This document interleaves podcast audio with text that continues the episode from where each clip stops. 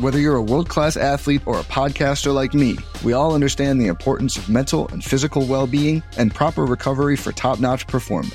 That's why I'm excited that Unifyd Healing is sponsoring this podcast. Unifyd Healing is a new and super innovative global network of wellness centers powered by Energy Enhancement System, or EE System. If you haven't heard of the EE System, you'll want to listen up. This technology promotes wellness, deep relaxation, purification, and rejuvenation.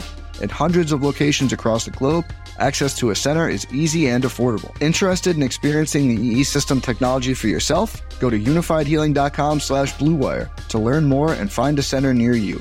That's U-N-I-F-Y-D healing.com slash bluewire. No material or testimonials on the Unifyd Healing website are intended to be viewed as medical advice or a substitute for professional medical advice, diagnosis, or treatment. Always seek the advice of your physician or other qualified healthcare provider with any questions you may have regarding a medical condition or treatment and before undertaking a new healthcare regimen, including EE system.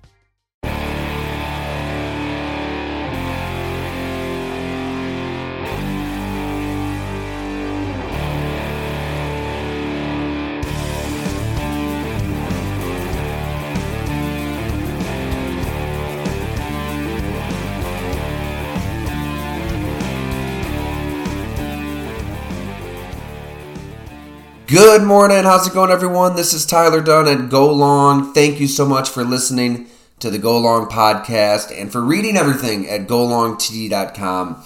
Uh, means the world that you subscribe, listen, share. We've got a lot of stuff coming your way uh, all month. So this past week, as we've talked about, been on this training camp tour uh, here in Buffalo. I should say Rochester for Bills camp. Drove down to Latrobe, Pennsylvania talked to the Pittsburgh Steelers. We got into that on the last episode. So I figured this episode we talk a little bit about the last two stops uh, the Indianapolis Colts and the Cincinnati Bengals. So I uh, spent some time with the Colts, spent some time with the Bengals. And hey, you know, a huge, huge thank you to Steelers, Colts, Bengals, uh, public relations departments for facilitating some in- interviews for some features that we're going to have at the site. I think you're really going to enjoy what we have coming.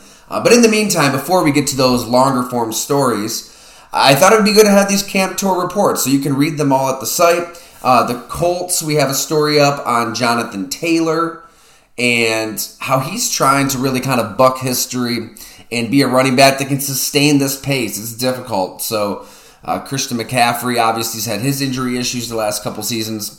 But Jonathan Taylor's hoping his mind, his mindfulness, I should say, plays a role in, you know, being able to keep this going for the Colts. So there's that story. Also, Pittsburgh talked to Cam Hayward about playing the villain. Uh, you can read that at Go Long. And as we just posted Monday morning, Eli Apple, America's favorite cornerback, he's never shy and he's never afraid to talk.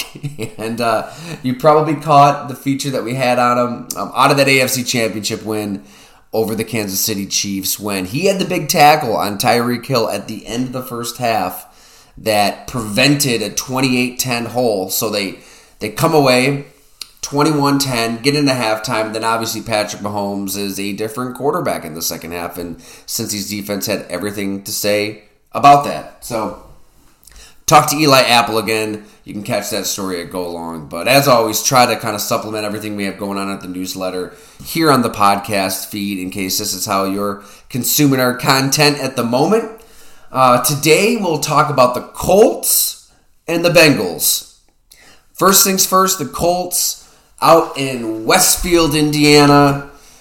Interesting team. You know, this is a defense, I think, that has a lot of star power on each level. Now we've we've written about Yannick Ngakoue and, and everything he's kind of been through off the field. He, he opened up like never before, obviously, for, for a story a few months back. But on the field, it, it's clear that he is the difference maker for this unit. That first step, I don't care if you're in pads, no pads, going against your own team, going against opponents. It's different it's rare. I mean, there was an 11 uh, on 11 period that I caught at practice. I was there for two days. The first one of the first drill, and he just completely blew it up. You know, I, I don't think it was offsides either. He, he, he was there in a split second and ended the play just like that. That That's the kind of speed that he has. And talk about a guy who's incentivized to have a huge year. I mean, he's still seeking that huge payday. So, and I think he wants it to be in Indianapolis. I mean, you can kind of follow him on social media. He, he loves the city. He's trying to develop a relationship with the fans, with the team, with the coaches, everything. He, he's really embracing everything at this point of his life. You know, when you go through so much just shit, for the lack of a better word, off the field, on the field, you get to a point where it's time to just take a deep breath and relish the opportunity. And I, I think that just as he has kind of embraced uh, life you know, off the field and, and, and, has a sense of gratitude uh, on the field, he's ready to have a home. I mean, he's been traveling all over the country, team to team to team to team, right? Jacksonville, Minnesota, Baltimore, Las Vegas, now Indianapolis. You don't see a really talented player kind of get shipped around like this. I mean, it's a short list of players who have eight plus sacks over, I believe, what five five seasons. He's on that list with a bunch of Hall of Famers. So, yeah, I, I think Yannick Ngakoue on that defensive line, and let's not forget who he's playing alongside. You're, you're talking about DeForest Buckner, a D tackle, a top five D tackle, who is going to draw a ton of attention. So he'll get those one on one opportunities to just go. And he's back at that Leo position where you can just go. I mean, Gus Bradley's his defensive coordinator. He's got the freedom, the green light to just fly upfield. Where, I mean, let's face it, Baltimore, you don't necessarily have that freedom. With Wink Martindale, his scheme is, is more predicated on just mass confusion, mass chaos, guys dropping and rushing and, you know, changing positions. And, it's successful, but it, it's not conducive to one singular pass rusher getting, you know, 13, 14, 15 sacks. So we could see that kind of season out of Yannick Ngakoue.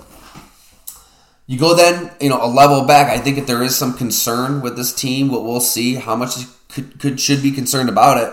Uh, Darius Leonard, star linebacker, who seems to force a fumble every game. Um, he's been sidelined with a neck injury from the off season and you know we'll, we'll, we'll kind of see how this shakes out. The team doesn't sound too concerned, but gosh, you hear neck, and doesn't it just kind of send a chill up your own neck? I mean, you don't want to hear that for any player that plays such a violent game, such a violent position, and this may be the best linebacker in the NFL, at least the, the best playmaking linebacker in the NFL. In 16 games last season, Darius Leonard forced eight fumbles. He forced a fumble in every other game and he had 122 tackles, uh, four tackles for loss, three quarterback hits. He's just around the ball. Oh yeah, four interceptions too. A first team All Pro, back to back seasons.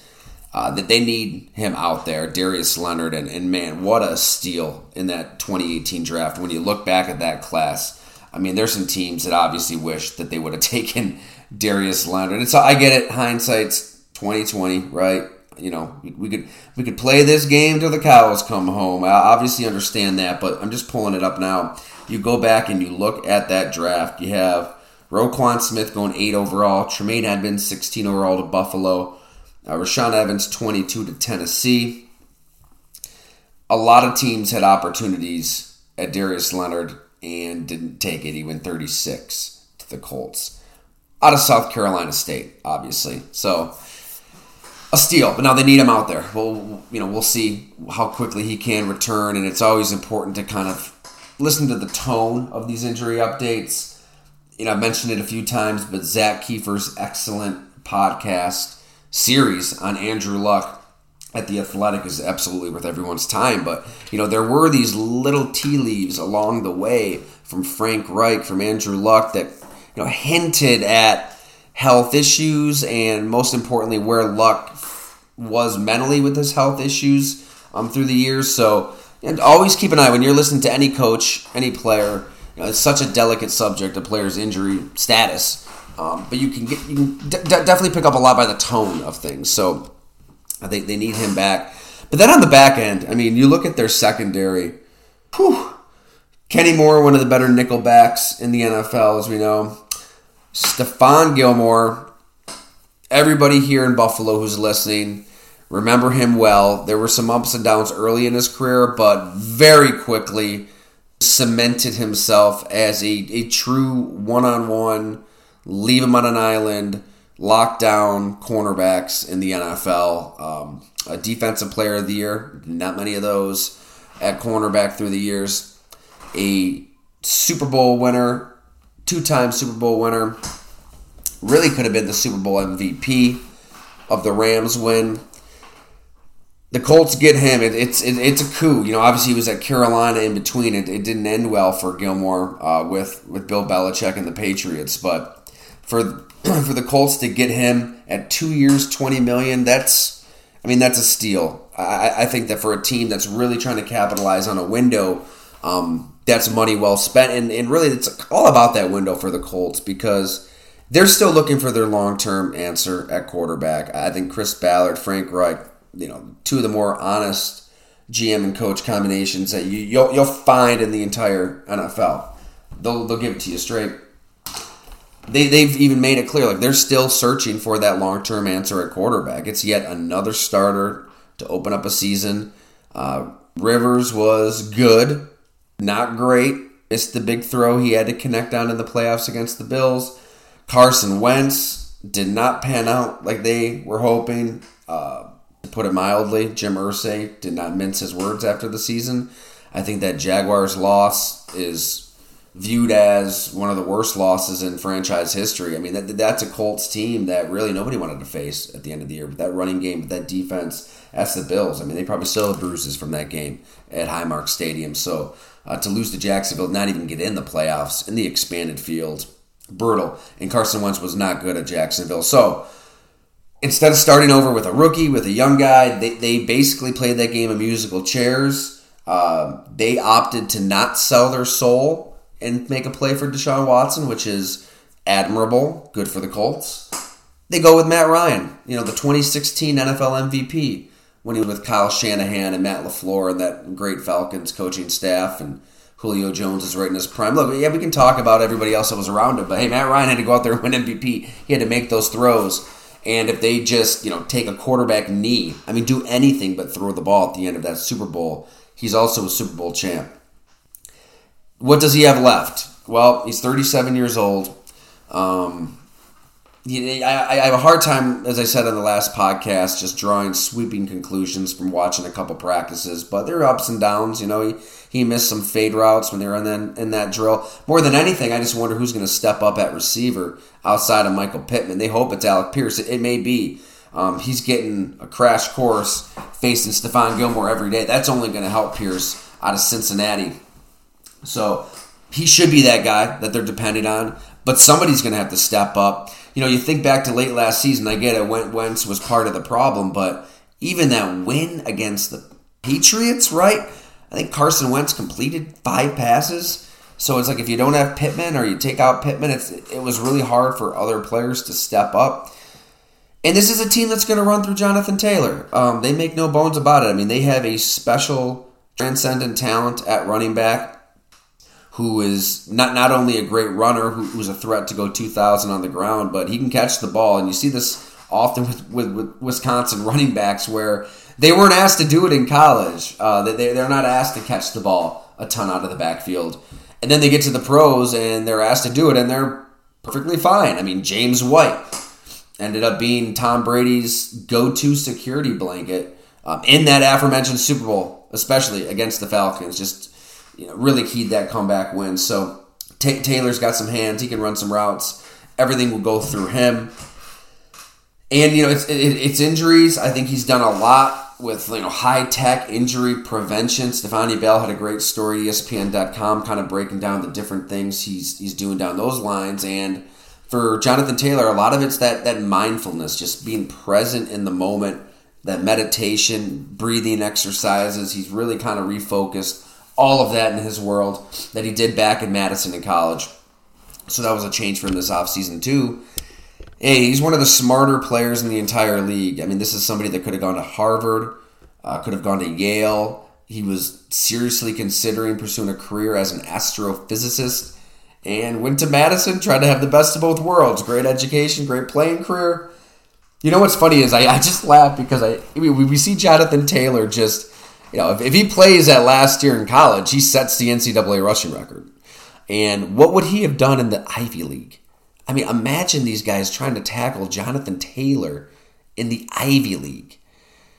It, it would have been disastrous. I mean, there would have been just bodies left all over the field. So, anyways, he's the best running back in the NFL. It will go through him. And there is a lane. I mean, you can talk yourself into the Indianapolis Colts winning a Super Bowl. You know, I don't know if I'll make that leap right now, but you know, right now this is a team that, to me, I think wins the AFC South um, and, and gets into the playoffs and maybe does some damage. It's maybe I guess it's still hard for me to take that leap with Matt Ryan at the moment. You know, let's see what he has at his age. Uh, not out of the realm of possibility. You know, we've seen what quarterbacks can do in different situations. You know, Matthew Stafford with Sean McVay and the Rams, but you know, this is a different team and a different offense that wants to run the ball and maybe doesn't have as many weapons as those Rams did. We'll see how it plays out. Um, but yes, great, great stop in, in Indiana, and then drove over to Cincinnati, just a couple hours away. Uh, you know, I mentioned it on Twitter too. Extremely underrated city. Um, gosh, you got the bourbon right across the border in Kentucky. You've got uh, an amazing restaurant the Eagle, the best fried chicken you'll ever eat in your life. And yeah, you know me, I'm a small market guy. I, I kind of like the little guy in the NFL. There's something, there's something quaint. There's something uh, endearing about an owner who isn't caught up in power and greed. And I get it probably drives Bengal fans nuts sometimes with how he spends. And hey, you know what? It's fun to see. It's different to see. And I think that the Cincinnati Bengals are in a really good spot. I mean, let's put it mildly. They're in a exceptional spot as a franchise right now. This is a team that we're all forgetting about. We're all kind of sleeping on because all the other teams in the conference are, are kind of chasing them. I mean, they're looking for that quarterback. They're looking for those weapons. Um, they're, they're trying to find pass rushers. And we're all kind of conditioned to think teams that lose in the Super Bowl are guaranteed to be average the next year. I mean, that that's definitely what the numbers tell us. Um, as Peter King noted earlier this offseason, of the last 27 teams to lose in the Super Bowl, only one has won the conference championship and gotten back to that Super Bowl the next year, and that was the New England Patriots in 2018. And if you take away that team, you know, I'm going to pull up the exact number here. Omit those 18 Patriots and the last six Super Bowl losers have won an average of 8.8 games the next year. So you obviously can talk yourself into Cincinnati going that route because, yeah, they, they got hot at the right time. They stayed healthy at the most important positions. They had the big comeback win against Kansas City. They caught Tennessee, a number one seed that, you know, had some holes that maybe we didn't talk enough about on this podcast. But, you know, they got Henry back late. They kind of uh, backed into the number one seed if it was possible. So you know you, you catch them that week before. You, you know you can talk yourself into Cincinnati being that eight win nine win team in 2022, but I just can't go that route here. I mean, right now this is probably a team I'd pencil in at least the conference championship game and maybe the Super Bowl because of Joe Burrow. It, and you know, the best way to kind of sum up Joe Burrow is, is what we talked about with Jim Monos uh, last week when we joined on, together for the podcast. You look at rookie quarterbacks, and most all of them are skittish to some degree. They're a little frantic in the pocket, seeing ghosts, as Sam Darnold you know told us, but they're they're a little off. I mean, you can see with Kenny Pickett in Pittsburgh, right? Almost afraid of get, kind of getting hit when there's no reason for him to be. He's not going to get hit. Uh, Zach Wilson last season, a player who at BYU did whatever the hell he wanted to, just played that imp- improvisational brand of quarterbacking that is untouchable. Did not look like the same quarterback. Even Trevor Lawrence. I mean, you're talking about a Heisman Trophy winner, the best player in college football, and we can blame Urban Meyer all we want, and it's justified. It was awful. Trevor Lawrence, you know, he deserves some of the blame too. He, he was a different quarterback. And then Joe Burrow as a rookie, despite a line that was not good, despite getting sacked all the time, Joe Burrow looked calm. I mean, he just looked calm. The game came easy to him. He went through his reads. He saw the game at a different level, and we'll link to it here uh, on the podcast. But you know, we had the story late, late last season chatting with his high school coach. This is somebody as early as what, like ninth, tenth grade. he's kind of seeing the game at a different speed. I mean, he's making X. He's going from read one to two to three. And it's all the product of being the son of a college football coach. I mean, he's been around film his entire life. So nothing really going to surprise him out there at an extremely young age. At 21, 22, 23, he's able to kind of see the field at a level the Lawrences and the Wilsons and the Fieldses and the Lances hope that they're seeing the, the field, you know, two, three, four years down the road. So he's only going to get better. And oh, by the way, the Bengals have the best trio of wide receivers in the NFL Ja'Marr Chase, Tee Higgins, Tyler Boyd. Uh, it does not get better than that at wide receiver. So yeah, it, it, it's funny to look back and, and see everybody shaming the Bengals for not taking an offensive tackle out of Oregon at five overall last, last season. Just ridiculous. They did the right thing. They got Burrow, his receiver from LSU.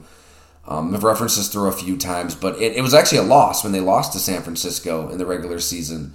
But it was an incredible comeback by the Bengals. Burrow had made this throw to Ja'Marr Chase back of the end zone where I mean when he releases the ball to the corner on the run, Ja'Marr Chase is actually running the opposite direction. So they both know that Chase is going to stop on a dime, reverse course, and hit that corner. So, you know, you only get to that point with a lot of reps, and they have a lot of reps back to college, a lot of experience together.